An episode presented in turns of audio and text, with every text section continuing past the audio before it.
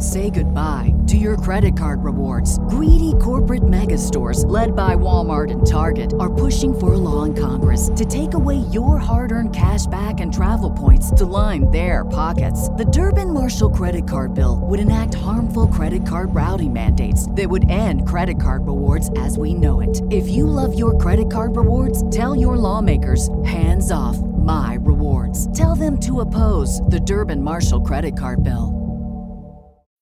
When you need mealtime inspiration, it's worth shopping Kroger, where you'll find over 30,000 mouthwatering choices that excite your inner foodie. And no matter what tasty choice you make, you'll enjoy our everyday low prices, plus extra ways to save, like digital coupons worth over $600 each week. You can also save up to $1 off per gallon at the pump with fuel points. More savings and more inspiring flavors make shopping Kroger worth it every time. Kroger, fresh for everyone. Fuel restrictions apply.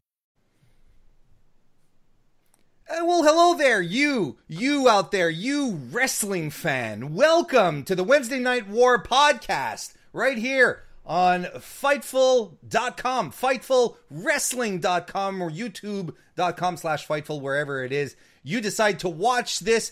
I am Mr. Warren Hayes, and we are going to be talking about the uh, the the the war of attrition that happens every Wednesday evening between AEW Dynamite and NXT from the good, good folks at World Wrestling Entertainment. We thank you for joining us this evening.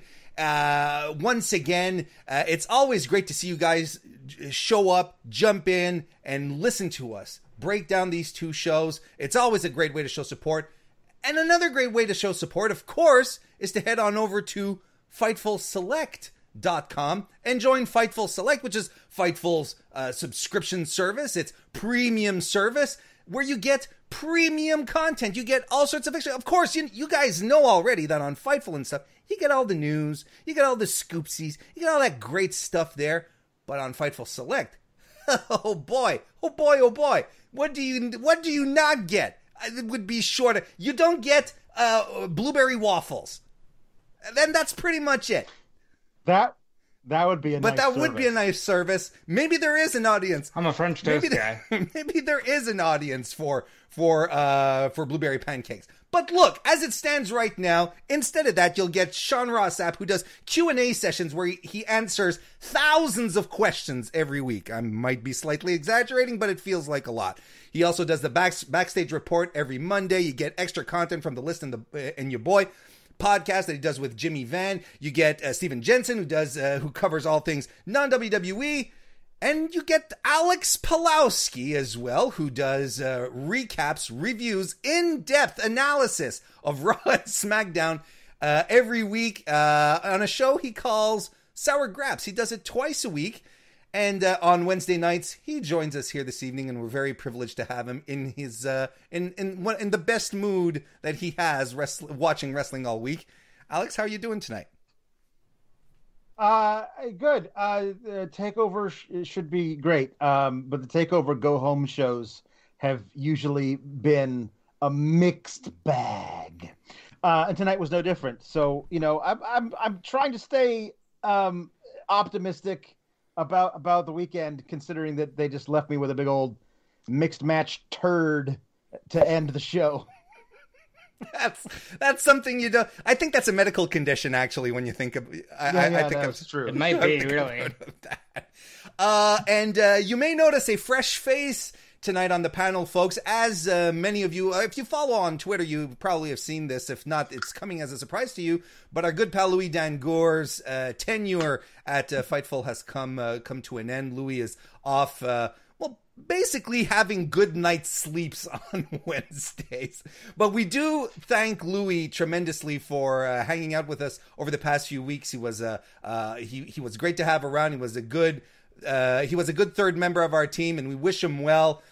But moving forward, filling up these huge, huge British shoes is none other than Fightful contributor Robert DeFelice, who will be the third man in this uh, in this NWO we call Wednesday nights. Robert, how are you doing? I'm much better than Mabel as a third man, but I don't know if I can be as good as Louis. But I'm gonna try to be. It's good to Well, be. uh, I mean, if there's anything, you- you know, you've got you've got a better hairline than Louis. Heyo. So that being said, we are going to start breaking down the shows tonight. By the way, folks, if we if you want to stick around till the very end, we will be doing our Takeover 31 predictions at the end of the show. But to kick this one off, Alex Pawlowski, who won tonight, NXT or AEW? Uh, AEW by default. Oh, wow. Robert, wow. Robert, in your opinion, who won tonight? Well, I think AEW had a little bit better of a show. I wouldn't say it was by default. I don't know if anything was as intense as that Finn Balor Kyle O'Reilly segment, but AEW was a lot of fun. Well, tonight. I guess we're going to be starting off with AEW tonight. By the way, folks, if you want to drop us a super chat, that's also a very good way to show some support for everything that we do here at Fightful. Drop a super chat. Go right ahead and I will read your question or comment live on the air, such as the super chat left to us by Evan Wright. Thank you very much, Evan, who says, Robert Appreciation super chat. There you go. Oh, Straight oh, off the bat. You. Sour Grabs and Alex Appreciation super chat. Mr. Warren Hayes, wow. show appreciation super chat. AEW was real good tonight. IMO. I agree. It was a pretty fun show. Let's start talking about it. Robert, who will be uh, covering the AEW beat for us as we uh, as we move as we move along. We started off the evening with uh, Ricky Starks versus Darby Allin. We get a video package throughout all of this as well, which is quite unusual uh, for uh, Dynamite, which usually just dives right into the uh, into the matches. But uh, here we got uh, we got Ricky Starks versus Darby Allin. This is a, a, a feud that's been brewing on Dynamite for uh, for quite a while now. Darby uh, blocks a Stark spear. By just grabbing him and, and grapevining him, which was really cool. There's a suplex on the apron that happens again. And of course, one of those crazy suicide dives that Darby Allin does. Like I like to say, he puts the suicide in suicide dive. He really it's crazy. Brian Cage come, uh, comes out to run some interference, but Robert, who comes in to uh, to interfere with the interference, but Will Hobbs, they are not giving up on this guy, man. They want to make him into something special. I thought this was cool. I think uh, Will Hobbs, who was announced that he'll be challenging Brian Cage next week for the FTW title, I think he's going to be a big money player. I think they clearly have plans for him. They paired him up with Moxley week one. It's going to be a fun match next week, and this was a nice little tease. It was. It absolutely was. Uh, Starks tries to uh, take Allin out with uh, some submissions. Darby hits a destroyer, and man, they start paintbrushing each other across the face. Like I was terrified for their eardrums. Starks eh, Stark yeah. hit, Starks hits a spear as Darby comes off the ropes with a springboard. Uh, he tries for a an avalanche Roshambo, but it's thwarted into the coffin drop. Darby Allin gets the win. What'd you think of the match? Yeah, I the coffin drop to the back looked like it hurt. I don't know how Darby Allin feels about doing this stuff. I don't know if he looks at Jeff Hardy on SmackDown and he's like, I should maybe try not to end up like this guy, but he's having a lot of fun going balls to the wall. I thought it was fun. Uh, Ricky Stark's going to be another big deal, but Darby Allin's always been money for them, and this was another sign that they're not giving up on Darby. And, that, and that's really, really good. Uh, I mean, they've got time with Darby Allin, of course, but I think, you know, since wrestling fans are usually very, very impatient, we sort of want, I feel we sort of want him in a title picture sooner than later. Wouldn't you say? I, I would agree. I, I don't know how he hasn't been pegged for the TNT title or the guy to beat Cody. But I guess it's coming down the line. Evan Wright left us a super chat. Thank you very much, Evan. He says, Give me Will Hobbs on excursion in New Japan post COVID and give me him versus Tomohiro Ishii, Goto, Shingo, and Suzuki. yes. And he, as Big E would say, big meaty men slapping meat. I would like to see that as well. That's pretty much yeah. That's it. That's exactly what would happen, and those would be hard hitting matches. He also adds Starks is so good, which is also true. Um, and I'm really glad that Ricky Starks, Ricky Starks is going to be one of these guys who is going to benefit tremendously from not being in the NWA. There's some guys who will, be, who would have benefited from being in the NWA, but I think he was just a little too. Uh, he he was he didn't quite fit the NWA mold, mold and he's going to break out here in AEW. He also adds happy belated birthday, Alex. Which also and there is Thank also you. a super chat from Benoit Parise who left a super chat. Thank you, Ben. Also wishing you a happy birthday. Happy birthday, Alex, and great work Ah, happy birthday. and you. great work, gentlemen. And uh, DGMC leaves us a super chat as well. He says, "Who hits their bar- their body more, Darby Allin or Kota Ibushi?"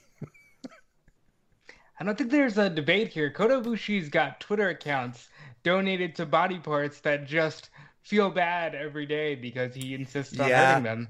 So I think it's I, think I have to, but by like a smidge. I agree. Um, Cody Rhodes comes out for an interview, uh, all in his black anime villain look. Uh, he uh, he says uh, the people that re- the, the the reason people shake hands in the locker room backstage is because they need each other. Uh, okay, and this somehow leads him into talking about the fact that he's that he's on the go the the the go big uh, show, the go big show, right? That's the name of the that's the name That's of the right. thing. And he's pl- he basically plugs that, plugs the people that he's on there with, and he wonders uh, and he wonders why he's surrounded by these international superstars when he's the guy who lost the TNT title in three minutes. And in regards to Brodie Lee's challenge for a dog collar match, he says that uh, he the the answer is very simple. It's no. He walks away. We are all stunned. But oh, oh, what a master of theatrics! He turns right around, comes back, and says, "No, as in no regrets, no turning back." Ooh, no he regrets. accepts the challenge, and as he does, Robert, the Dark Order pours out. Uh, he and and then everything just like goes wild. He and Brodie Lee start fighting. Officials arrive. They start pulling each other apart. Well, they pull them apart. They don't pull each other apart. That'd be that'd be gross. Uh, everyone there's a pull apart brawl. I guess is what I'm trying to say here. Uh, Brandi runs out to stick up for her man, and she meets Anna Jay, and they start fighting. Nyla Rose gets involved. Lee Brodie Lee leaves and comes back again. Dude, this was this was uh, crazy cuckoo stuff. What'd you think of the whole segment? Oh, first of all, I want to say I I empathize with Cody Rhodes. I know that My Chemical Romance was supposed to have their reunion tour this time of year. He clearly got in the spirit. He forgot about COVID. I don't know how, but he is looking like the emo star of the movie in 2008. It's tremendous. Uh, this was an okay promo. It was a little cheesy. I think of Roman Reigns. If babyface Roman Reigns cut this promo, people wouldn't have liked it as much because the no regrets thing is a little corny. But we get to them pulling apart. I like this. I like the idea of a dog collar match. Should be some good old school fun because God knows Cody's obsessed with the NWA, and I think it'll be great. If it had been peak like babyface shoehorn Roman Reigns, he wouldn't have said no, no regrets. He would have said the answer is no. No way, Jose. they would have given That's him right. something like that to say. And then he would have exited doing the conga line with No Way Jose. It would have been amazing. Right there, yeah, right there. Yep. Um, Eloquent left us a super chat saying, LMAO, Nyla Rose beating up Kylan King, uh, Kylan King for no reason. That was pretty funny. She just, she just saw the opportunity. You know, she's like the person in a, in, in a bar when a bar fight starts and they're, and they just like, oh, people are fighting and then picks up a bottle and smashes it across someone's head just because people are fighting and sh- they had the opportunity to do it. That was Nyla Rose tonight. That was really funny. DGMC leaves a super chat. Thank you, DGMC says Cody's Henry Rollins cosplay is unimpressive, in my opinion. It, it really is. It's tremendous what Cody's doing. I wonder how long it takes before he goes back to the blonde, but I'm enjoying him embracing his darker side. Tony Schiavone is uh, hanging out with uh, FTR, the uh, AEW Tag Team Champions. Uh, they uh, they're well, they're not hanging out. He's actually he's conducting an interview. I was just you know trying to show that they're all friends, and I'm being casual about stuff. But uh, FTR called the Best Friends Backyarders, calls SCU a great tag team, and he says the Young Bucks don't deserve a shot. Then suddenly, out of nowhere, Matt Jackson appears, and he super kicks Tony Schiavone. Yeah. And then he's sort of like, Nick, uh, let's go. Where, where? He seemed confused. FTR were confused because they're like, hey, we're right here. Stop super kicking old men and referees. What? Odds, to a bit of an odd segment. The, for first of all, uh, FTR brings up Dave Meltzer to. I'm sure it's a much to his delight with the. Uh, well, they're too worried about the stars they get from Dave Meltzer, but I have a problem with them super kicking Schiavone. What did Schiavone ever do to them? They're gonna make him leave wrestling again. It's gonna be a lot more boring without Tony Schiavone. I wouldn't go around super kicking one of the best broadcasters in the history of our sport. But I mean, they, they super kicked Marvez, and you know. Yeah, but Marvez that Marvez isn't. Though. This is true. Uh, a little later on, uh, a little later on, the uh, we have SCU who cut a promo um, saying that uh, they cut a promo themselves basically the Kazarian actually says the line, and I wonder how I wonder how uh, how sincerely he's saying the line, or if he's saying it ironically. But he literally delivered the line. FTR is playing checkers, but we're playing chess. I don't know if if, if that was if that was ironic or not, but as they're going into the ring, Scorpio Scorpio Sky runs into Shawn Spears, who is just like hanging out and looking menacing. And that leads us into the match SCU versus FTR, a 20 minute brush with greatness for the AEW Tag Team titles. Hangman Page joins uh, on commentary, who says that he's not done with tag team wrestling, uh, Robert. And this has been a an ongoing thing over the past couple of weeks. And uh, we've heard Kenny on commentary saying he wants to get back to singles work. And uh, I was ki- I kind of like the fact that we finally got Hangman's perspective here. Yeah, I think Hangman is clearly there's some wires crossed. He wants one thing. Kenny's already moved on, but Hangman sat around. He had a, a drink, watched a great 20 minute tag team match, and got to see who he thought he would be challenging for the tag team titles down the line. And as you said, this was a this was a really good tag team match here. Dax and Kazarian have a strong exchange at first. Um, Christopher Daniels gets tossed out as well. Uh, FTR gets suckered into a, to- a con hilo by Scorpio Sky, and uh, they do their their typical tactics of keeping the baby faces cut off from uh, from their corner. But I mean, FTR do it so well, and it's so smooth and precise in the way they do it. It's always a joy to watch. Uh, Kazarian get does get a great hot tag, some big strikes. Uh, he he does an a combination O'Connor roll German suplex on both FTR guys, which was pretty cool. Great tag team offense by both guys. Stereo cutters by SCU. Um, FTR power bombs uh, Kazarian. FT did I say FTU? FTR power bomb Kazarian followed. Yeah, uh, FTR. FTU. That could be the you know if they ever become a team together. If they ever merge, if they ever come together. Uh, forever the uncensored. I don't know. Look, let's move on. They, the point here is that they powerbomb Kazarian followed by a Dragon Sleeper.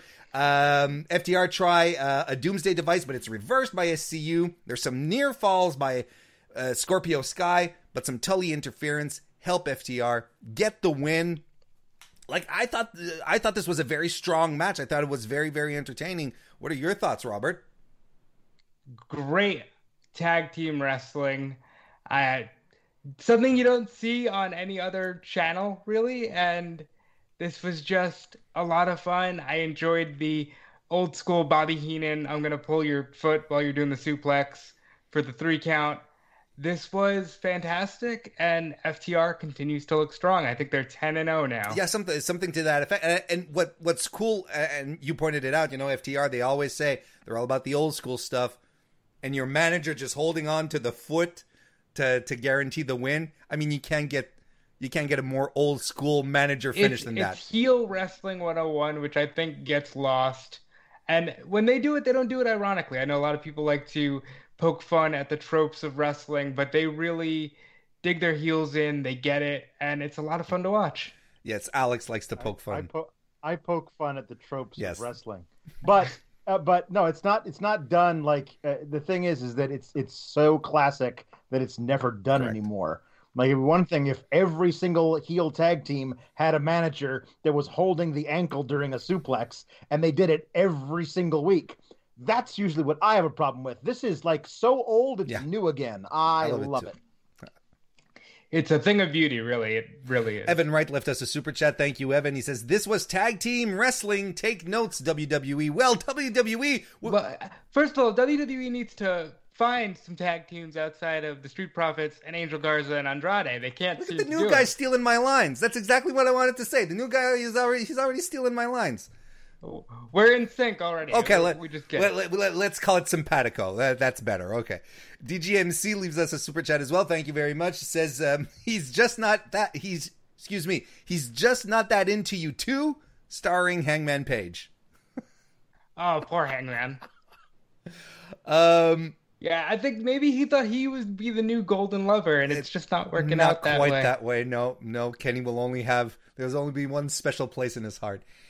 Uh, later on, FTR run into the best friends, and uh, they call the best friends the comedic relief, while Orange Cassidy calls them weenies. Okay. Yeah, Um, weenies. So we're we're- really uh, enjoying the weenies term. I don't know, it's a little cheesy, but it, it works for, them. Orange. It just works for Orange. Uh, we also uh, um, we also have the, an announcement, Robert, and this is to me is pretty exciting as a fan of tournament wrestling. We're going to get an an eight Yes. man single elimination tournament. Finals are going to be held at Full Gear for the uh, for the AEW World Title shot for a AEW World Title shot. The uh, the winner will be determined at Full Gear. As it stands right now, three competitors have been announced: Jungle Boy, Rey Fenix, Fenix and much to Hangman's dismay, Kenny Omega. Ugh. Uh, imagine, you know, you're sitting here with the drink in hand, trying to get over Your- your your partner there, and then you find out he's already moved on. I mean, brutal. Poor It Hangman. is a breakup story. I'm guessing he's going to be number four in that tournament, and maybe that's the finals. If I was a betting man, I'd say that's the finals right there. Hangman, Omega. Well, uh, what's exciting right now, I find, look, Kenny Omega getting back officially back into the singles business and in a, a high stakes tournament. That's good stuff. Something that a lot of people were excited to see. Rey Fenix uh, giving a, a also getting some solo shine. I'm all for it. I think he's fantastic as well. Yeah, um, I, I think it's a good shot for him. I'm sure uh, wherever Fenix is, Penta's not too far behind. I know they're working with a Skeleton Crew, but I'm really excited mostly for Kenny. I think Kenny's got to go on to win this thing. I think people are ready for the cleaner. They're ready for some singles match, seven star Omega. And I think it's been long overdue. I in think it has been long overdue. Evan Wright, in fact, leaves us a super chat again. Thank you, Evan. Says, inject Omega versus Jungle Boy into my veins directly. That's going to be a good one. Yeah, I know a lot of people who feel that way, and this could be a breakout moment for Jungle Boy too. He's he's looking like he could make a star out of himself in this tournament. Next, we had uh, Isiah Kassidy of uh, the Private Party team, accompanied to the ring by his partner Marq Quen and Matt Hardy, versus Chris Jericho, accompanied to the ring by the Inner Circle. Um, All all five, five, of them. of them. Everyone was there. Jericho taunts Kassidy, who fires up and takes him down early on. Jericho gets slingshotted out of the ring, and they brawl on the floor. And to everyone's surprise here, Japanese deathmatch legend Luther gets some shots in on Chris Jericho. tell me, t- tell me, I wasn't alone in in just in, in just being what is going on here. Oh, what do you mean? That's you don't know who that is? That's Japanese deathmatch legend Luther. He can hit anybody anytime he wants. He could win the tournament, right? By being in the tournament, he will win the tournament for the AEW World Title shot because he's the Japanese deathmatch legend. This was a surprise, but then you get into the well, they were friends back in Canada, and now they're gonna have a match next week. It's Jericho. You could say what you want, but Jericho is looking out for his buddies and gonna bring Luther into a top and spot that's here. okay and, I, and and I'm okay with that. Look, I'm all for fresh matches. Don't get me wrong. Um, uh, Kassidy hits a corkscrew plancha to the floor uh, after all of these shenanigans happen. He hits a swanton. Um, Hager even tries to interfere, doesn't stop Kassidy from from going forward. There's a slingshot stunner on Jericho, which I think was supposed to be the silly string. Didn't quite happen that way. Jericho hits a Lionsault, goes for a Lionsault, but Kassidy gets the knees up, and then Kassidy hits a Lionsault of his own, hits a code breaker as well, but Kassidy dives into a Judas effect and Chris Jericho gets the win. Uh, and after the match, um, the inner circle get a few shots in, but Matt Hardy chases them off with a chair. What did you think about the match overall, Robert? I I thought this was really cool and cool moment for Kassidy. I'm sure growing up watching Jericho, got to hit the code breaker, got to do the Lionsault, and he put up a fight. And then of course nobody kicks out of the Judas effect. And it's a good finisher. I look to see more singles action from Private Party, but I don't want to see it just yet because they've got tag titles. They do. win. Oh, okay. You, tag titles. That's what you'd like to see pick up. Uh, you'd like to see them pick up uh, pick up the tag titles first and foremost. Yeah, I mean that is their main priority, but at least we know that there's a future beyond that. Anti villain Firestorm left us a super chat. Thank you very much for that. Uh, he says, uh, I can see Isiah Kassidy in the near future, to be honest. Uh, it would be interesting in like three three to five years. I guess he means as a champion. Uh, how, uh, also, how do you guys feel about Austin Gunn? What are your feelings on Austin Gunn? Ah, Austin Gunn. I mean, I'll be honest with you. If his father is any indication, be a lot of potential and not a lot behind the potential. You know what I mean? Uh, Billy Gunn is like the premier. He was Dolph Ziggler before Dolph Ziggler. That's a good. So all, all potential, no actual payout from the potential. I hope Austin Gunn does better. To me, Austin Gunn right now, I think he's very, very green and he's extremely generic. But he's, you know, give him time to grow. Give him a couple of years, he might all surprise us, um, or at least me. Evan Wright left us a super chat as well. Thank you, Evan. says jumped out of my seat at the Lionsault spot. Yeah, that was really cool. I thought I thought it was pretty fun that Jericho let Kassidy hit two of his big moves on him. That was pretty fun. Oh, Jericho knows what he's doing. He's gonna he's trying to build the future on his back, and I think he's having a lot I of think fun he doing is it. enjoying himself, and that's at at his stage of his career. If he's not having fun, what's the point in doing it, right? Exactly. Next, we have a vignette with Kip Sabian and Miro, who are preparing, getting ready for the bachelor party. Miro is he feels a little overwhelmed. Kip has very, very high standards, and they they end up they're in an arcade. They're playing all sorts of games, and they end up on a DDR machine. Kip taps out, and someone comes and joins Miro to play DDR, and it is none other than Billy Mitchell. Now, I I realized because I tweeted out when I saw that. I tweeted it out. I said Billy Mitchell's a horrible person, and and I, then I realized that a lot of people don't know who Billy Mitchell is. I'm like, okay, so I, I, am, Yes. I am very much a dork, but that's okay. And in case you don't know, just as a, for a bit of context, it, you've probably heard of the 2007 8 documentary a fistful of quarters the king of kong a fistful of quarters Yes. where you have the story of this one guy who is training to become the donkey kong world champion and he's trying to unseat the current world champion who is an absolute awful person, a douchebag, a pretentious, disgusting person. And that is Billy Mitchell who showed up there. And it's not just an act. The guy's been accused of cheating. He's suing people. He's he's repulsive. And I'm stunned to see him on AEW. Yeah. Well, I mean, at the end of the day, for all of the uh, progressive preaching that AEW likes to do, it's clear that if there's business to be made, they will get in bed with some not so great people, and this is proof of that. He, but he's he's been involved in cheating. He cheats at Pac-Man, Robert. Who cheats But at he's, the, Pac-Man? he's the king of Kong. He's a heel. Jesus. And he and he's in losses like the You just don't know what a good heel Oh is. Oh my Warren. God. Baron Right. Corbin's the best heel in the business. Don't you understand? He wants you to hate him. He wants you to boo him. Billy Mitchell, Baron Corbin. They should call him King Mitchell. Put a crown on him and a weird little like. He is king. He's king of Kong. There you go, King of Kong. They should call him King Kong. That should be his name. Billy Mitchell, Baron Corbin, both of them best heels in the biz. I'm gonna lead. I, Well, I'm said. moving on with a super chat. Thank you very much, Eloquent, for pulling me out of this. AEW, AEW should sign Red Velvet. Been great on Dark. Absolutely. Why don't we talk about that match right now? Uh, Britt Baker, who showed up with Rebel in her first match in a long, long, long time, uh, defeated Red Velvet, and uh, there was there's a lot of back and forth between both women. I thought they looked very good.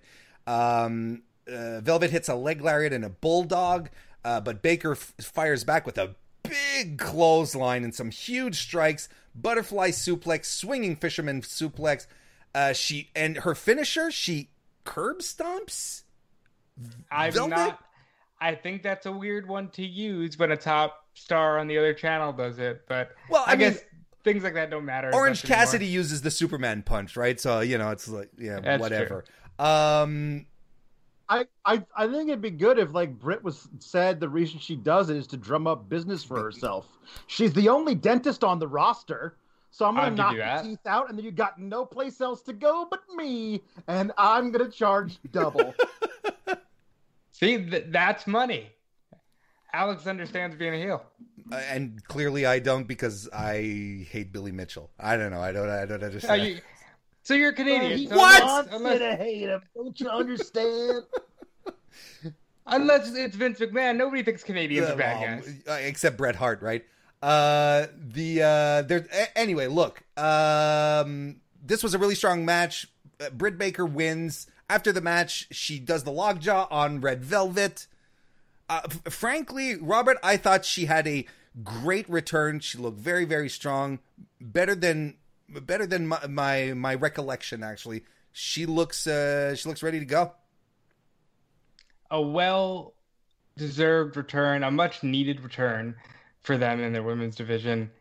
I am a little surprised that we haven't seen Big Swole since she Mhm. defeated Britt Baker at the pay per view, but that is what it is. Uh, yes, I agree. Sign Red Velvet, doing great stuff on Dark. They need more women. They need to be announcing that they're signing more women. I'm surprised that they haven't done that already. We also had a match uh, between Orange Cassidy and the Dark Order's 10. Uh, 10 is uh, at ringside with 5 and Silver, and Orange Cassidy, of course, with the best friends. Uh, 10 basically just messes up Orange Cassidy for the better part of this match. Uh, he even helps Orange Cassidy do the pocket spot because he's he's too out of it. There's spine busters and a big kick, a big kick to the face. The Dark Order mock the best friend's hug on the floor, but that allows Orange Cassidy to get some energy back and dives onto all of the members of the Dark Order. He hits a spinning DDT, the Orange Punch, and the Beach Break gets the win. Clean little match. I thought it was a good way to pick up from the loss that Cassidy had last week. What did you think of the match, Robert? It, it was fine, you know, no major news here, but Orange Cassidy still looks strong, and I would guess with no major feud, he's going into that eight man tournament. Oh, you, yeah, you think he's going to be a part of the eight man tournament? Yeah. That would make sense. They've been building him up. MJF has a promo. well, actually, a vignette, a segment. He goes into the in, he he's with Wardlow, and they go into Chris Jericho's locker room, who is entertaining the entire uh, inner circle. But he says he's bearing gifts. He has Wardlow open up the box, and he uh, and MJF starts passing out inner circle jackets to every member of the inner circle, except Sammy Guevara there's a bit of tension there. You know, Jericho sort of finds it weird that MJF bursts into uh, into his locker room, and of course Guevara not having a, a jacket, despite the fact that MJF says, "Ah, I must have forgotten it. I, I had it ready. It's weird." Kind of blames Wardlow for the problem. But um, it's- basically, it's an exchange. After that, and it's, it's an exchange between Jericho and MJF. Jericho asking him, "Do you want to join the inner circle?" MJF asking him, "Do you want me to join the inner circle?" They pat each other uh, on the back. MJF congratulates him on 30 years. He leaves. Sammy calls him a loser, but Jericho is not quite sure. Not so much. Not, Not, yet. yet. Not, so, much. What do you think of this, uh, Robert? It's amazing to me that a man that has been in the wrestling industry for 30 years can so easily be bought off to this day. I'm surprised that Chris Jericho is just like, oh, you gave me a jacket. cool. Uh, you know what? Maybe you're not a loser. I like jackets. um, this is weird. I don't know if MJF is going into full gear with Jericho. I don't know if he's trying to be the young lion of the inner circle, and that's why he's kind of forgetting about Guevara. I don't know. It's very interesting to me to see these guys going at it. Uh, Wardlow and Jake Hager had a stare down. That's a tag match waiting to happen if they want to get there, and it was fun. I like the uh, bringing up the 11 months ago of, hey, I asked you a long time ago and you never actually answered me. Do you want to be in the inner circle? Well, do you want me? I, I like that. I think there's a lot of back and forth yet to be uncovered. I thought it was two. fun too, and honestly, I could get behind a feud where MJF and Sammy Guevara are feuding for the uh, the admiration of Chris Jericho. I think there could be a lot. There, there, there could be a lot of fun in that. We move on. I think so Let's too. move on to our main event where Eddie Kingston comes out to announce who Mox's opponent is. He says Mox was so mad he wanted uh, a rematch. He wanted to put his title on the line again, uh, was following what happened last week. So Mox was so mad he called TK, as the ass, ass kissers like to call him, to get a rematch. You know who you, know you, who are. you are with a big wink. Uh, and uh, he's he's a, they're about to beat up on Bryce Remsburg because he says you know he never tapped, he never quit. Remsburg says he's just doing his job, but uh, he, Fenix, and Pentagon are about to beat him up when Moxley comes out with a barbed wire bat, and the opponent turns out to be the Butcher, but without the blade. Oh wow. Uh, I don't know what the point of the barbed wire bat was. He doesn't even really tease swinging it. He just sort of carries that around right now. I don't know. Um, this was a blase match. I thought the promo before it was more entertaining because it made Bryce Remsburg look like a competent official, which AEW doesn't really do. And to hear him say, Well, I stopped the match not because you tapped, but because I have to protect you. It's my job to protect you from yourself. I like that. More of that. More referees with actual knowledge of what their job is. I enjoyed that. Frankly, you know, uh, Bryce Remsburg, maybe not the best, but he's he's much much better than Rick Knox, if you know what I'm talking about. Yeah. The um, but uh, this was it. Look, this was a hard hitting match where essentially the story was the butcher working on um on um Mox's leg. Uh, Mox hits a neck a neck breaker, uh, and uh, and even goes for a cross arm a cross arm breaker as well. But Butcher is he's just focusing on the knee. Uh, continues to work on it throughout the match. Um, uh, Butcher hits a pump a pump handle slam as well. Moxley a super a superplex and a pile a pile driver, which Butcher kicks out of uh, the pin attempt that immediately followed. And I love how commentary put that over. I was like, how did he get up from a pile driver? That's pretty wild. Um, there's a flying crossbody by Butcher as well, but Mox hits the paradigm shift, followed by the bulldog choke for the win. Our boy Butcher taps. What'd you think of this one? Robert. It was like I said, I didn't think it was all that, but that's mostly because they put the belt on the line, and once you do that, it takes the fun out of the finish because you know he still has to defend against Archer in two weeks. But I like Butcher. I think he's a throwback guy. He would have made a great uh, heel for Hulk Hogan. He's that kind Sure. of guy to me, and I thought it was really good. I like the bulldog choke. I like that Moxley saying, "I'm the champion. I don't just need this DDT to beat you."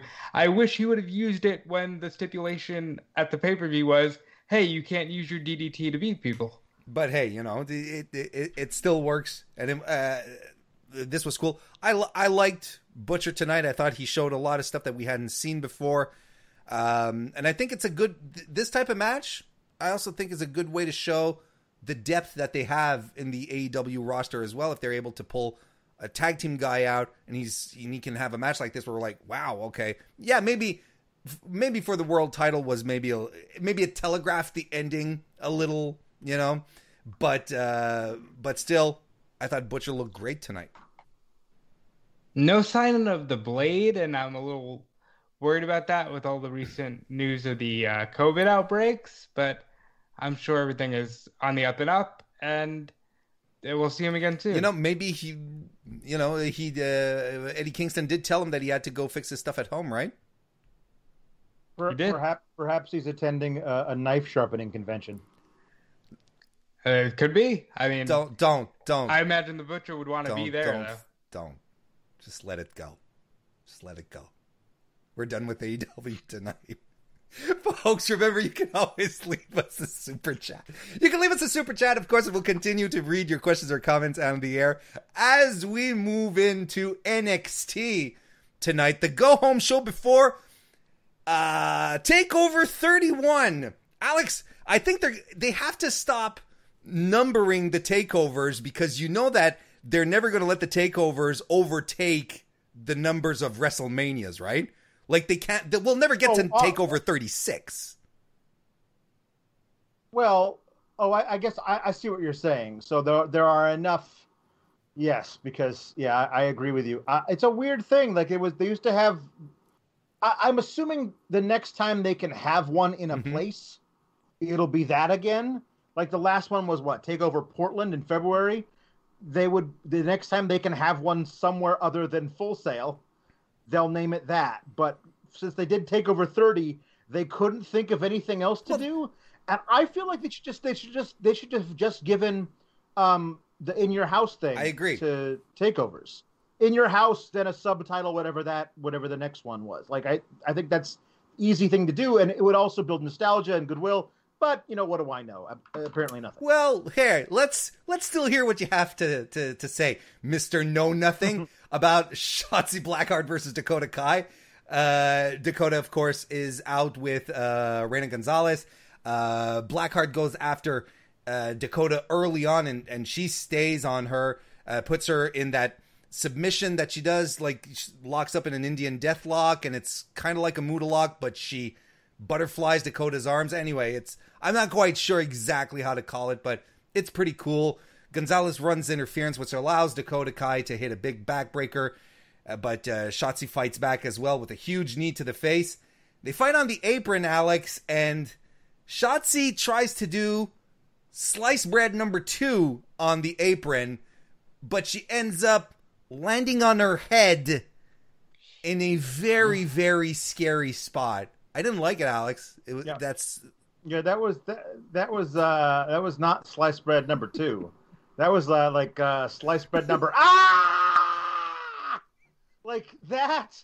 Like Shotzi, what are you doing, honey? Like, do you want like when you guys were like, oh, who wants to die more, Darby Allin? Like, no, Shotzi, Shotzi, because of that ridiculous friggin' thing she did off the top rope to the outside a, a couple of months ago, where we're like, oh, now she's dead. And she's like, "No, I'm cool, but hey, can I can I die in the next match though? yeah, sure, Shotzi, if you'd like to. Well, I'll just watch. Um, it, it, come on, girl. Like this, that's a ridiculous move to do under the best of circumstances. And you're like, ah, I'll just do it on the apron. It'll be cool. No, no, no, wait, it'll be cool. Watch. Um, I, I, I'm, uh, yes, the, the the the right things was happening at the time. Um, I, I also thought it was very interesting to be like, she does the welcome to the ball pit deal. Mhm. You know, the old jumping double legs to the balls. But she's doing it to the ladies, and um, and I just love Dakota Kai's like, all right, I'll sell it as though I have testicles, because I mean, I, I'm assuming it hurts, but in a different way. And I just love that also Beth Phoenix refers to it. Oh, looks like it got her right in the pelvic area. yes, that would be that would be where it did. It did get her right, right, right there in the pelvic, area. Correct. Yes.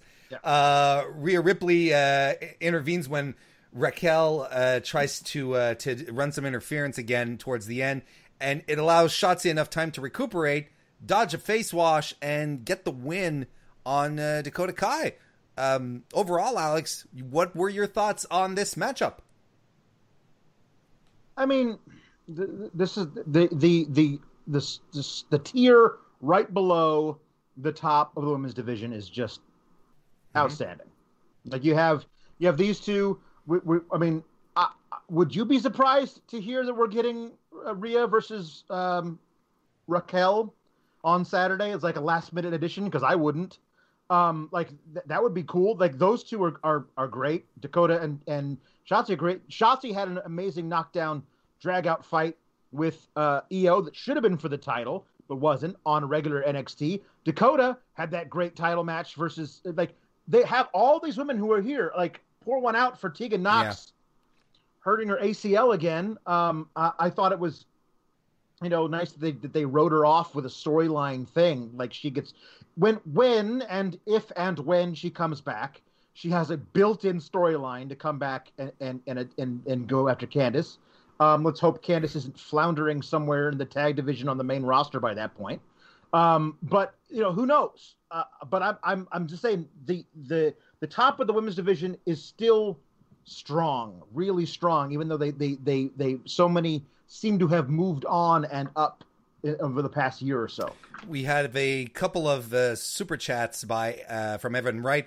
Uh, one that actually goes back to our AEW. Re- Say goodbye to your credit card rewards. Greedy corporate mega stores, led by Walmart and Target, are pushing for a law in Congress to take away your hard earned cash back and travel points to line their pockets. The Durbin Marshall credit card bill would enact harmful credit card routing mandates that would end credit card rewards as we know it. If you love your credit card rewards, tell your lawmakers hands off my rewards. Tell them to oppose the Durbin Marshall credit card bill.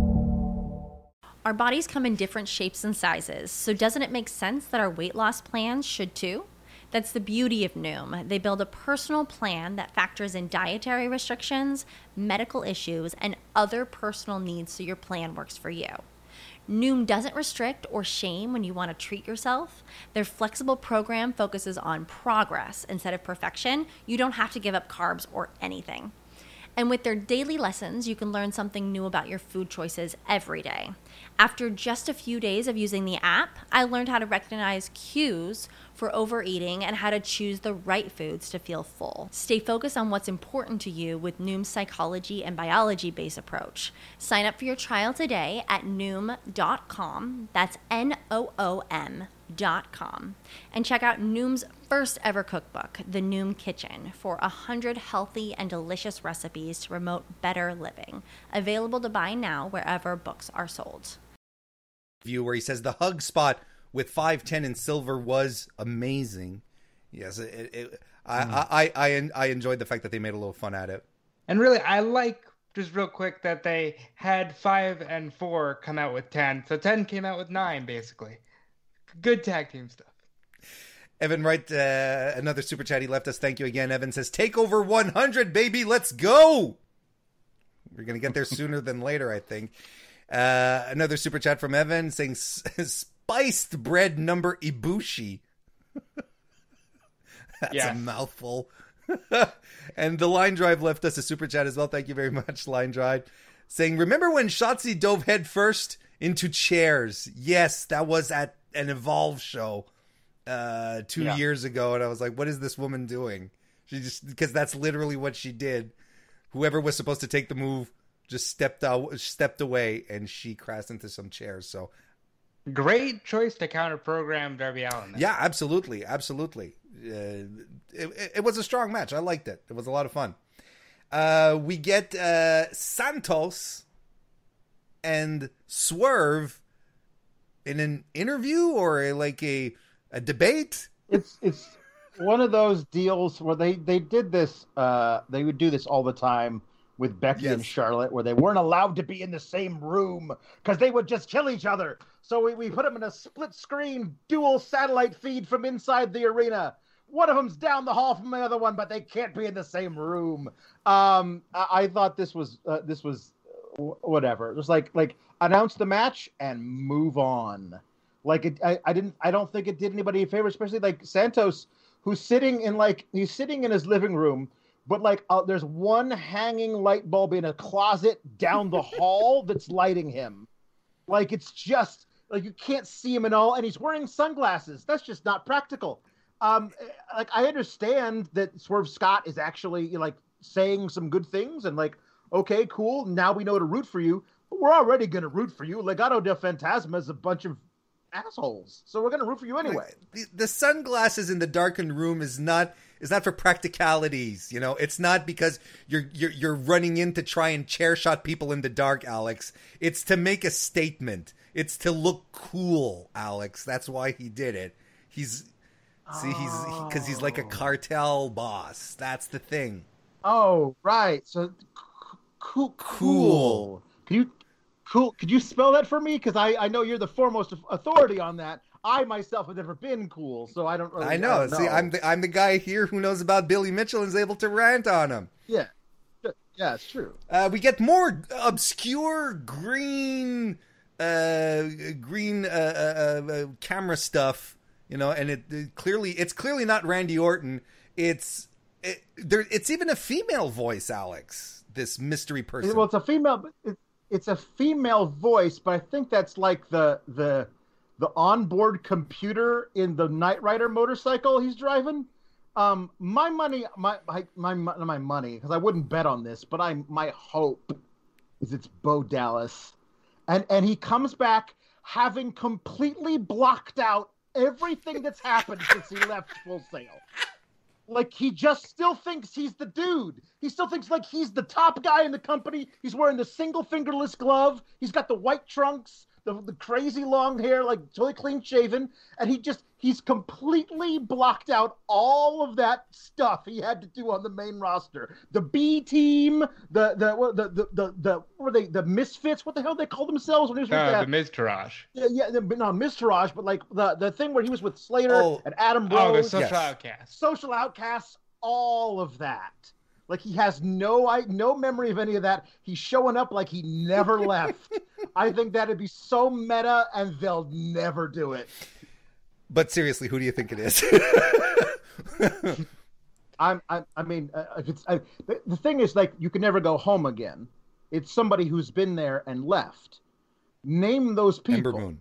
like name those people who who who left NXT and are now on the main I'm assuming the main roster and would like them coming back would be a Ember big Moon. thing and also it wouldn't completely hamstring uh, the the peop, the the top uh, Raw and Em- Em- SmackDown. Ember I don't, I don't honestly don't know. Yep, that's that's where my money is. It's Ember Moon. Wow, that'd that'd be great. Uh, that'd be great. Like the the the I'm I'm I I, I obviously I, I'm notorious for my love Yes, of Ember you Moon. are. How does Ember Moon fit, fit into all this? If it if if she fits into there and she shows up and then has a, a, a title match versus Io and finally wins the NXT Women's Champion like she should have done years ago, then you'll never find anybody happier than me. I I I just don't think it's a thing that's going to happen. I want it to. I just don't think it is. Well, we'll we'll see. Because I, I, to be frank, I'm really I'm kind of surprised that you know the the Bo Dallas shtick. I get it. That's classic Pawlowski, and I'm all here for it. But I was, but I was, I Where has he been? Like he hasn't been on TV in like a year. Like he's he's they shipped him off to some like insane asylum. He's just broken out and he's going back home like Michael Myers. I love it. DGM's. He stole Randy Orton's night vision goggles, so that's unfortunate. But he wasn't wearing them. Somebody hovering above him was wearing them. That, that's interesting. That, that's interesting.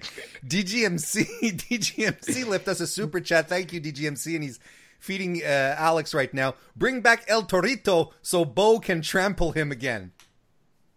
How about that? Sure. Thank you, DGMC, for the super chat. But that was a short answer. well, uh, at some point we, we do need to move on. Uh, we get we get Kyle O'Reilly, Kyle O'Reilly uh, in a uh, in a heart uh, a heartfelt uh, uh, interview or s- uh, video package, I guess, uh, where you basically see him doing uh, mountain biking.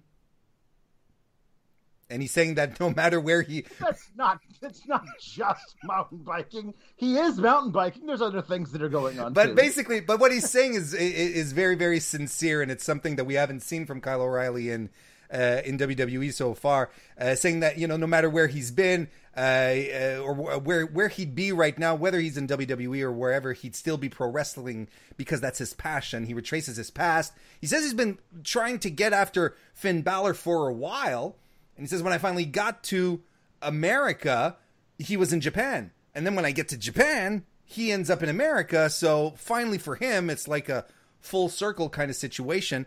We'll talk about, uh, we'll move into the the face to face segment in a second, Alex. But what do you think about this little nugget I- here?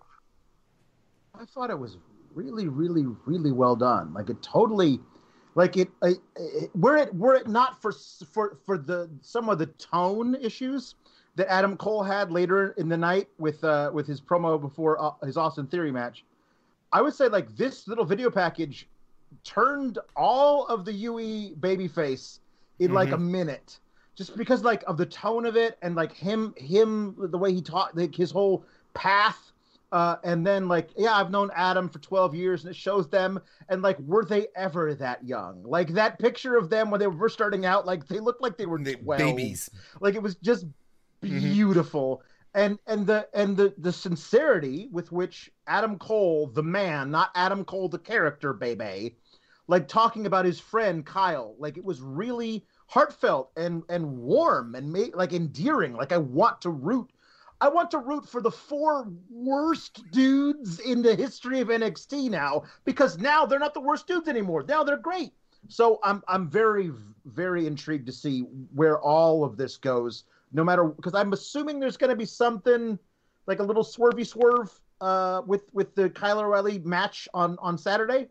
Uh, so It- we'll see. Sunday though. I mean, I, I understand it's a takeover, but it's Sunday, Sunday. yeah. Sunday. But yes, Sunday. yes, Sunday. I, th- I I thought it was very very good. And this li- a little later on, we'll we'll talk about the segment since we're in the Kyle O'Reilly stuff right now. Um, we have the a pre-taped face to face moderated by one heartbreak kid, Jonathan Michaels. Uh, Kyle O'Reilly and uh, and uh, Prince Devitt shake hands. Finn congratulates uh, uh, Kyle O'Reilly for and respects him as a competitor. Shawn says that Kyle may be the best secret in WWE before Finn says that Kyle isn't a secret at all. And uh, to me, I mean, this is proof positive just how much of a bubble WWE creates for itself because for you're you're not a guy like Kyle O'Reilly who wrestles for 15 years, has been in Ring of Honor in Japan, and people are like, oh, this is a he's a well kept secret. This is just how he was absolutely. If he's been a secret, it's because he's been booked to not fulfill his potential by WWE, and WWE being the insular bottle that it is, will never reference his fantastic and mind-boggling accomplishments Never. outside of there. That's that's just my editorial right there. Uh, Kyle says Finn is very good at stroking his own ego. Finn asks Kyle if the rest of the Undisputed Era will be at ringside for their match, and Kyle says that uh, they won't. It's his moment on Sunday and his alone. Finn then tells uh, O'Reilly that there'll be no excuses then when he defeats him. Kyle says that the match is the biggest moment of his career before mocking Finn and saying that he's not an underdog. And but Finn tells tells O'Reilly that uh, he'd be champion. The title would be around his waist if he Finn Balor wasn't in NXT. I thought this was fantastic. Robert, before we get Alex thoughts, you you I I I I I think you had the opportunity to listen to watch this. What'd you think of the segment? This was phenomenal. This was NXT at its best. Yes, Shawn did say Kyle is the best kept secret, which I imagine if you're Kyle O'Reilly and Shawn Michaels says you're the best anything, it's just got to be an ear to ear grin moment. And Finn immediately jumps on that and says he's not a secret, showing that yes, Shawn is the older guy who's in the bubble, but Finn knows because Finn is watching the business. Uh, Kyle O'Reilly is tremendously entertaining. Great mock accents, mocking Finn Balor. I thought that was hysterical. This match should be everything it needs to be, and it literally makes it okay that there was a takeover five weeks ago. Alex? Yeah, I I I really love this. This they didn't actually sign a contract, but that's what this was. Like, and this had they signed the contract, Warren, this would have been the perfect contract signing. Like, it was just these two guys who start out with a handshake, start out talking about how much they respect each other. They trade barbs back and forth, but no tables are flipped.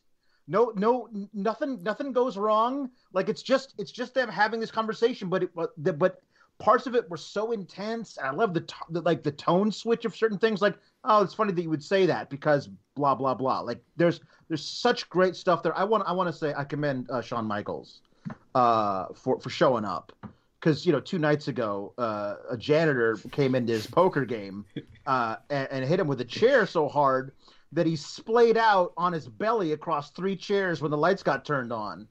And I mean, who who? I mean, I, I, you know we have a, a, history of concussions and stuff. So I mean, it's great for him showing up. But but the segment itself was was so excellent, and it really showed you all the personality that Kyle O'Reilly hasn't been allowed to show.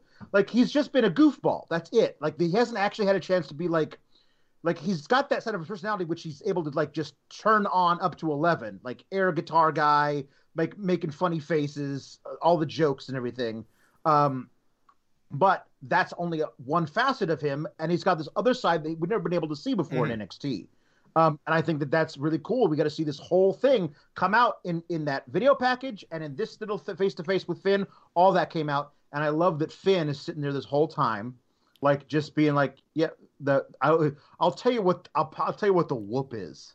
The whoop is this. Like that was great. 20 years, 15 years, no big whoop. I'll tell you what the whoop is, son. The whoop is this. Um, and I, I think that that's it was all really well laid out. They like interrupted each other in certain points, and it felt like really um, off the cuff. I thought this was a fantastic segment. It was by far the best thing on the show. You mean better than Cameron Grimes coming out being in a bad mood, saying that his opportunity was taken away in something called a gauntlet eliminator, and he's so stupid he can't believe William Regal came up with it? He's there with a much better idea, Alex. He's here for the Cameron Grimes Invitational Stepping Stones to the Moon match, where he has handpicked his opponents to to to go through a, a gauntlet of sorts. First entrant is Joey Pistachio, who gets creamed by a cave in. In comes Joey Strong. Never got the chance to see Joey Strong do anything because he got tossed around by Ridge Holland, who wasn't a part of the uh, Cameron Grimes invitational stepping stones to the moon match. He comes in and inserts himself into it, and uh, and he just continues stomping on our boy Cameron Grimes until the ref has to call the match. Alex, what the hell is wrong with with with Ridge Holland coming in to to mess up such a a tremendous moment for our boy Grimes? I'll tell you what's wrong with him. He's in a bad mood himself. Somebody stole his big black dildos. I, I didn't see it out there. Didn't didn't carry it out with him. So he's very upset. He doesn't have it with him. So that's that that's a problem. Um, but uh, he, he, he attacked he attacked uh, Cameron Grimes. Um, the, the, thing we were talking about what do, what do you do with a guy like Ridge Holland? And I was thinking he should be somebody's uh, like hired muscle hired goons. Like that should be his his whole gimmick. But he he's hiring himself out as a goon. Like he's just he's just taking out anybody because um, certainly if you actually look at the, the, the dividing lines between face and, and heel, uh, he and Cameron Grimes are on the same side. I'm not sure why they're facing each other. Um, Ridge Holland going into business for himself, cool. Let's see how long that lasts until they actually give him something to do beyond that. Um, a Cameron Grimes um, pissed off because he he he got shown up by the new mm-hmm. guy um, versus that new guy next week could be a lot of fun, but I don't know what if there's got a lot of legs to it. Uh, Evan Rightlift does a super chat. Thank you again, Evan, uh, for all your super chats tonight. He says, "My boy Fridge Holland has appeared. Cold boy." I, I, I like I like the idea of calling him Fridge. Later on, Cameron Grimes runs into Dexter Lumis, who just stares him down. It's good. I was so. I've never been so happy to see the return of a serial killer. Like I, I missed him so much, and he's back, and I, I can't. I can't wait to see. You know what what they're gonna get up to. Like that's that's cool. Like listen, um, you have this this giant, as again, a sentient side of beef wearing a flat cap and a trench coat. Uh, on one side of Cameron Grimes, and the other side is a man who almost certainly fillets his prey before he eats it. Like that's that's that's great. Like Cameron Grimes cut in the middle between those two things. I'm I'm in. I'm yeah, in. Either he takes a a beating or he becomes dinner. It's either or. It it's one, one of the two. two. Um, Austin Theory cuts a well, cuts a promo. He has an interview talking about struggles. What struggles?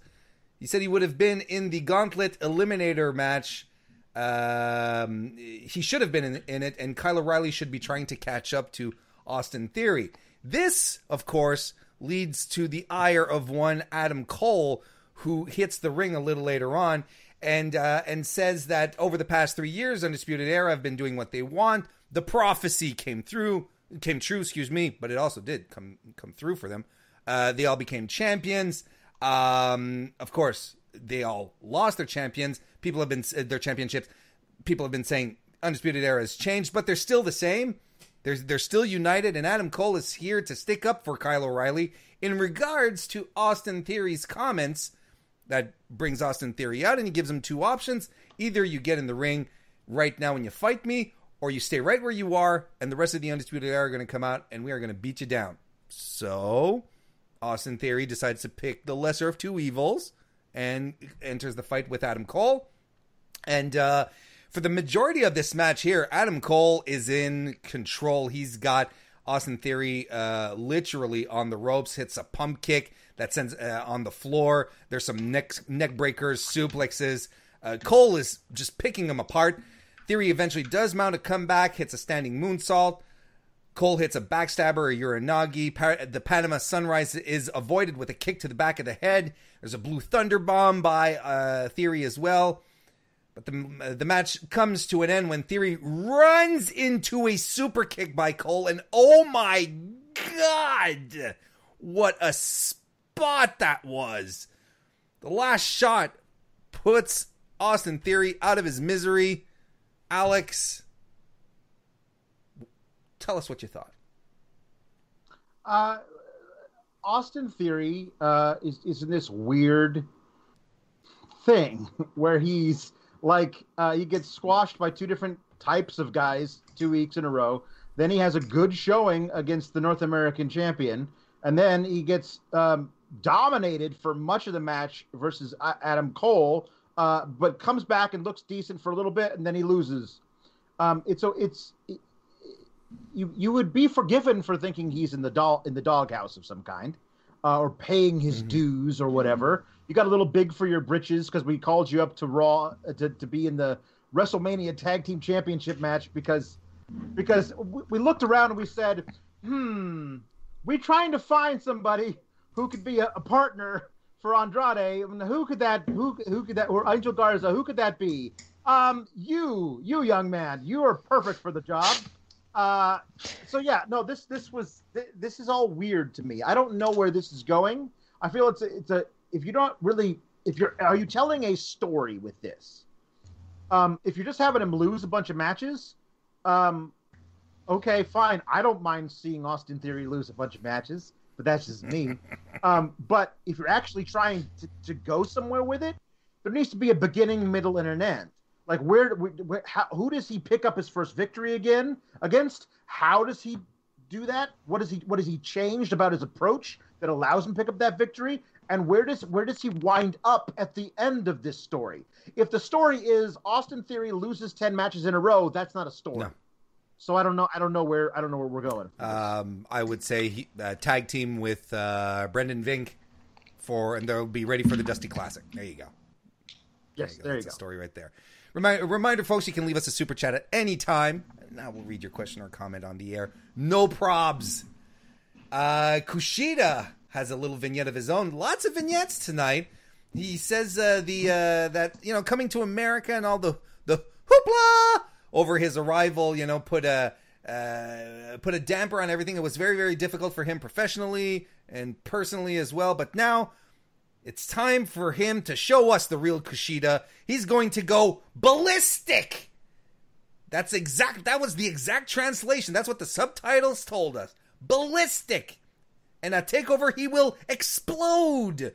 The new Kushida, and he said this in English, Alex, to make damn sure we understood. The new Kushida is vicious.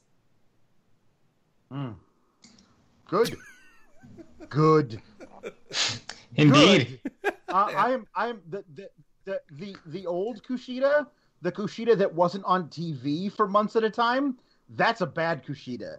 Anything other than other than that is a good Kushida uh, the, Kushida being vicious, especially with his opponent at Takeover, is is everything that I'm I'm into. Um, and he and he was vicious in this match with Tony Nese. I was like, are are we sure we should be doing that move? That looks like you could just do it like if you're wrong with that move by three percent, you break that man's arm in four places. Like he's doing some crazy stuff that that just feels like yeah yeah okay okay cool cool. I'm I'm very scared of you now. Please don't do that thing where you run and jump on my elbow. Please don't. Do he had it was a good opponent to do it on because Tony Nese is resilient as hell. I think that guy can can take any form of punishment and he just stand right back up and dust dust himself off and say, "Okay, guys, see you tomorrow. Let's do this again." Um, I, the match was what it was was to make Kushida look like a machine of destruction. That's what we got. Slaps on the hoverboard for the win and then Velveteen Dream pops yeah. up on the uh, on the Titantron and says stuff. Yes. Anything to close this out, Alex? No, that that he he popped up on the Tron and said Velveteen Dream things. Like it was like it wasn't. There was nothing specific about it. It was like ah, did dream over and dream on. Like I don't like I don't know what like he's not really he's not really making it anything except for like this is my personality and that's that's it there's no there's no substance to the feud for him it's just like he thinks he can coast on being that guy. And and you know what? He did for a long time. Um but now now especially now for a large chunk of the people who watch him we're going to need more than just uh I, i'm i'm a little weird. Mm-hmm. And that's cool, man. I mean, I, I don't I don't know where we're gonna go it, besides it that. Feels like it, his his stuff feels like WWE knows we know, so we're gonna we're gonna do a little bit of stuff, but we're not gonna push it too hard because otherwise we know you guys know, but we're not gonna let you know we know. But we're still gonna do things, but not exactly as much as we'd like to because you guys know, but you're not supposed to know that we know you know. Yeah. Yes. Well, no, it's it's like the uh, uh, I don't know if you are familiar with uh, the Tom Hanks horror classic The Burbs, but but now they know that we know that they know that we know. That's that's it, man. This femur is Walter, dude. that's what I'm saying. That's all I'm saying. Come come for the dated '80s references. Okay. It's a great. It's. A, I cannot recommend that movie. movie. highly enough. It is one of my favorite comedies of all. To be fair, it is very funny. Kayden Carter uh, defeated Xia Li. again. Look, there's not much to this. Uh, Carter with a takedown early on. Uh, Li gets a shot to the head, drags Car- Carter out onto the floor from the apron, and sh- just drops her on her back. Li tries her damnness to get the win, but she can't. Uh, Kayden then rolls through uh, into a super kick for two before uh, Zion Kayden uh, exchange sunset flips, and uh, Carter eventually just gets the pin. Um, after the match, uh, Kacy Catanzaro, who was accompanying Kayden Carter, uh, tries to be all sportsmanlike and sportswomanlike, excuse me, and you know try to sh- shake hands and whatever. But Xia Li, she don't want none of that. She pushes people around and leaves. Okay, See now, this I feel like does have a beginning, middle, and an end. The beginning was she lost one match and then didn't want to shake hands. The, here's the middle: she loses the match and uh, a singles match, and she shoves people around before she leaves. Okay, good. Now we can't just do this, this part, four weeks in a row.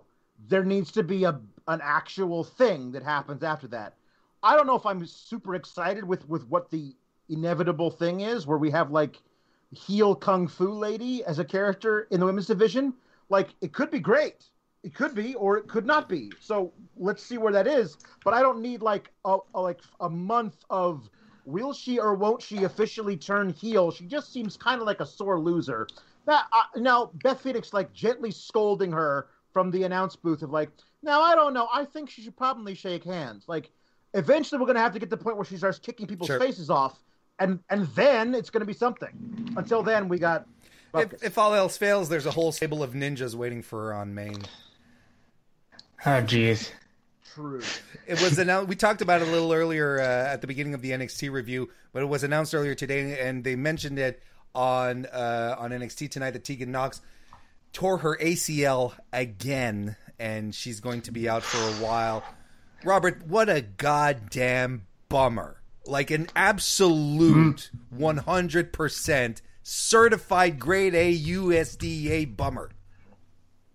My heart breaks for her. A third torn ACL in just about as many years. And you really have to wonder are they looking at, hey, why don't you look at producing? I don't want to. I don't want to write her off because I think she's fantastic.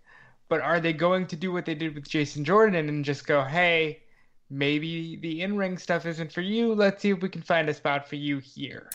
Alex, what do you think? Uh, how uh, how do you feel about Tegan?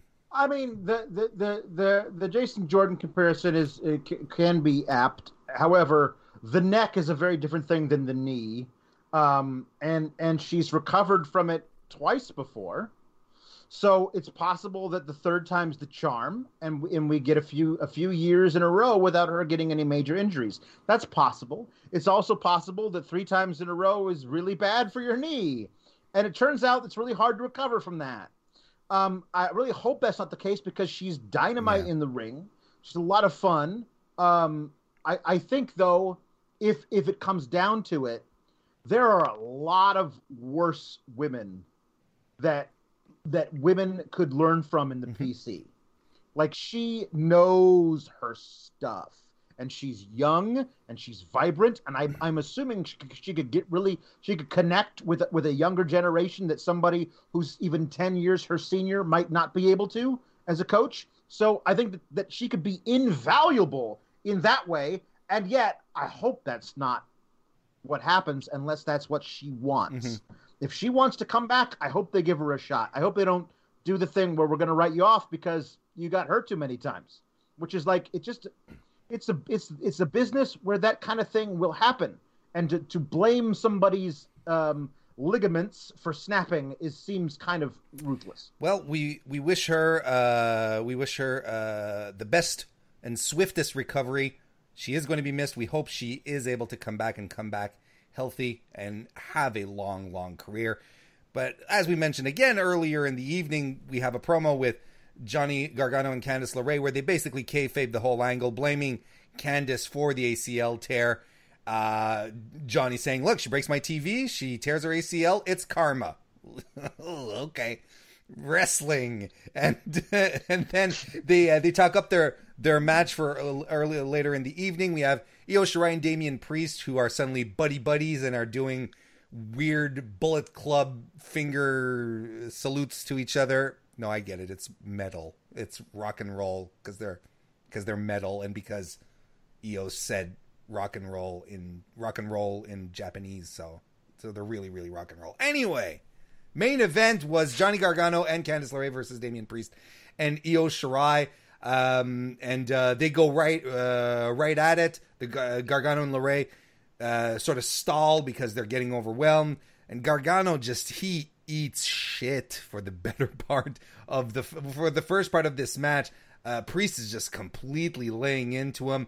Um, uh, hits a basement dropkick and uh, goes for the Meteora on uh, but Gargano jumps in to keep that from happening. The heels end up on the floor. Shirai dives off of Priest's shoulders to the floor, which was pretty cool.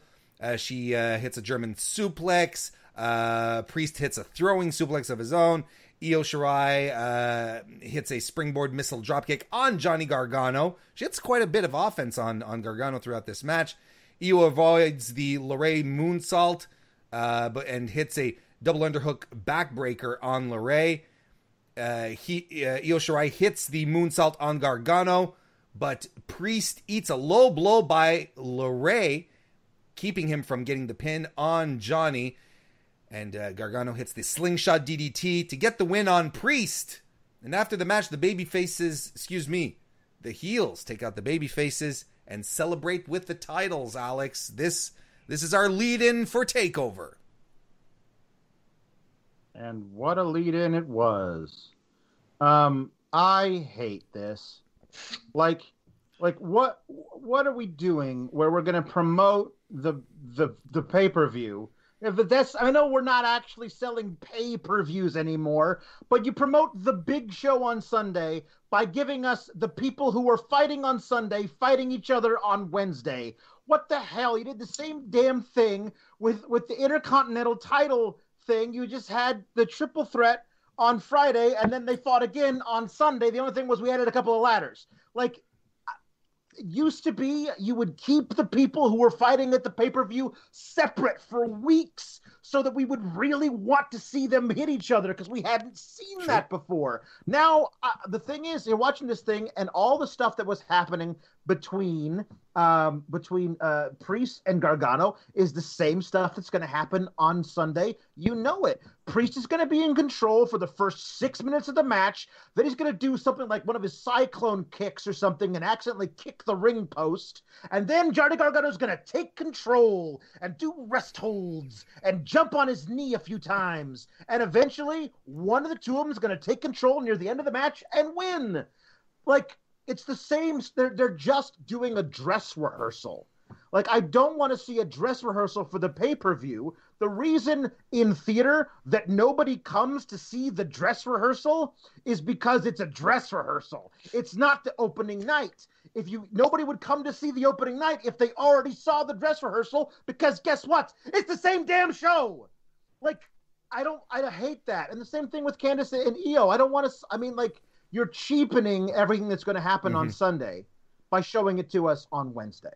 Especially in a mixed match thing where, where the momentum can't continue because somebody tags out and then the other person's got to tag out, which is against the whole like rhythm of tag matches where like you tag in to get an advantage, but the advantage is null and void because the other person then has to tag out too. It's just it, it's a weird uh, set of rules. God, I, and you know, we could say, oh, well, they're doing the best they can with the COVID situation. You know, some people are out, but the thing is, sure. but the thing is, is that we've seen WWE do WWE do this in healthier eras, the oh, exact oh, same thing. So uh, it's hard. It's hard to say. Well, they're doing uh, with the doing the best with the hand they've been dealt, but they, there's precedent. There's precedent.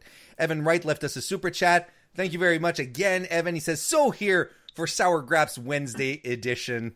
You got a little glimpse of it. If you want more, FightfulSelect.com. Subscribe today. What are you waiting for?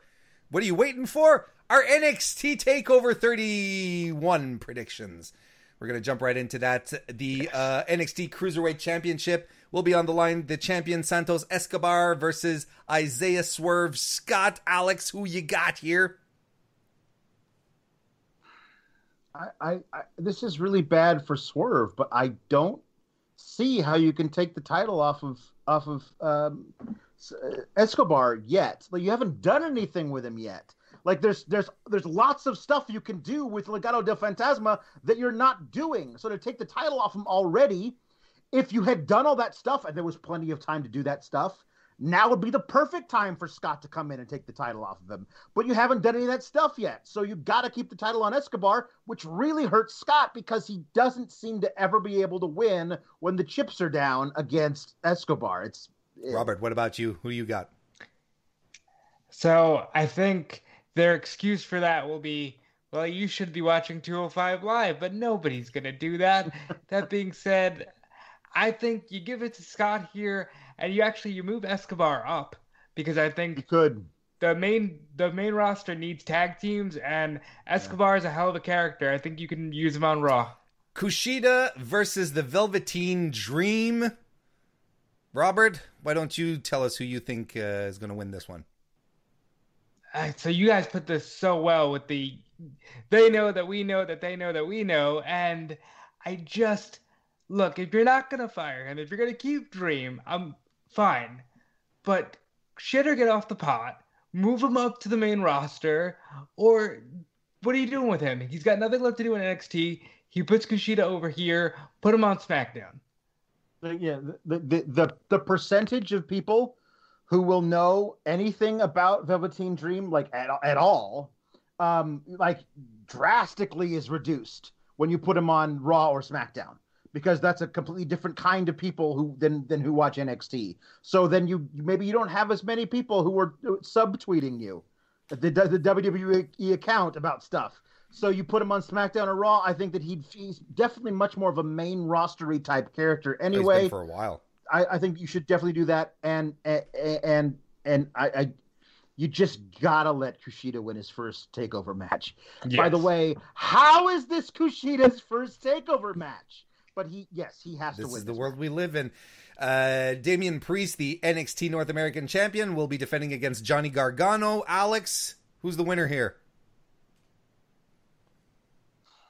again it's it, it, it I, I say priest only because like they haven't done anything with him yet like he's he's had like a, a couple like one title defense right against thatcher on on regular nxt and like he that's it like he spent the first three weeks after winning the thing like sitting in a hot tub with girls in bikinis like that's his entire thing do something with him like if you're not gonna if you're gonna do the thing where, where Gargano and Candice are both champs at the same time, and you do that thing where like the power couple, if you're gonna do that, fine. But again, do something with it. But until then, like I feel like you got to keep it on Priest because they haven't really utilized him yet. Robert? champ. I have to echo those sentiments. I mean, Gargano is the top guy on NXT. He can be anywhere he wants to be at any point. But Priest is finally gaining some steam. You got to keep it on him. The NXT Women's Championship will be on the line. Io Shirai will be defending against Candice LeRae. Robert, who you got here? The complete antithesis of what I just said about Johnny. Candice needs this win because how is this Candice's first title match at a takeover? She's been the best women's wrestler in the world for far too long, and they need to utilize her. I think Candice wins, and I think bonus points she gets confronted by Ember. Robert knows that if he wants to stay on the show, he has to say good things about Candice LeRae. Alex, who you got? Uh, I, everything you said, Robert, is correct, and and and Thank and yet they, they they don't seem to know what they have in Candice, and so they're like, oh, she can take it, she'll she'll lose. But I think either she and Johnny both win, or she and Johnny both lose. I don't think one of the two of them wins. Um, and um, but I, I would I love your prediction. I, I I just think that they Io needs to keep it for a while, um, just because she's Io, and again, they haven't done anything with her yet. Um, uh, but if if Io were to lose it, I could see her moving up and becoming like the Kairi Sane to Asuka, and like actually doing running that again, but this time with Io. Finn Balor, the NXT champion, will defend his title against Kyle O'Reilly. Alex, who's winning this one? It's gotta be Finn, right? Like I, I, I don't, I don't love that because I listen. Kyle is Kyle is great, and I'd be so so interested in what they would do with Kyle O'Reilly as NXT champion. It'd be so unexpected. They'd have to like completely change the way they write for for their show. Like usually it's the top guy is the top guy. Let's write top guy stuff for him to do, as opposed to this, which would be like out of the blue, out of nowhere. You'd you'd have to actually think when you were writing stuff, which would be cool. But I just think that it's got to be Finn because, as, as they say, nobody ever loses their first title defense in NXT except if you're Keith Lee. Robert? Well, it's uh, we keep beating this drum, but again, they haven't done much with Finn. But we're also in that era where Finn's also a main roster guy. He was the first Universal Champion. He's fought Brock Lesnar. If they wanted to switch it to Kyle, you very easily could. There's so much stories you could tell there. My fear, but what I think is going to happen is Finn Balor wins it, and Undisputed Era gets called up to be misused on the main roster. The other fear that I have is that they're gonna they did such a great job of giving us um, um, fodder for a swerve um, and basically jumping Kyle out of the, out of the group um, because he he does seem like the only guy who's really got a heart. We didn't see Bobby or or, or Roderick uh, on the show tonight, um, but but Adam Cole so vociferously saying Kyle O'Reilly is going to shock the world. Nobody deserves this more than he does. It does seem like if they hadn't just done this recently, like I think it was the Takeover Portland, where where Gargano stopped Ciampa from winning the title by like grabbing the title, not letting him have it, and then he like he cost him that thing. I could absolutely. Who, who am I kidding? It doesn't matter how recently they did it; they'll still do it. Adam Cole costing Kyle because he doesn't want Kyle to become champ. See, but here's what you're forgetting. That was a pre-COVID world, different timeline completely. That was five years ago. Yeah. We're we're good to go. We can run that back. Yeah. I look. They fought in the Tokyo Dome. Adam versus Kyle is money. I'd just rather see the money for the championship. The uh, the yeah. correct answer to the winner of the Finn Balor versus Kyle O'Reilly match is the fans, folks. That's yes, the one. True. So the, we all win, and uh, we all won tonight doing this recap of both AEW, AEW Dynamite, and NXT. Uh, thank you everyone for hanging around here till the very end. I really appreciate it. If you liked it, do give the video a thumbs up. That uh, stuff always helps it out, helps out a great deal. But what also helps out a great deal is if you find out what Robert DeFelice is up to this week, and he's going to tell us. Yes, uh, you can follow me on Twitter at Dude Felice, as you see on the screen. I'm also over at WrestleZone doing their podcast Monday, Tuesday, and Thursday.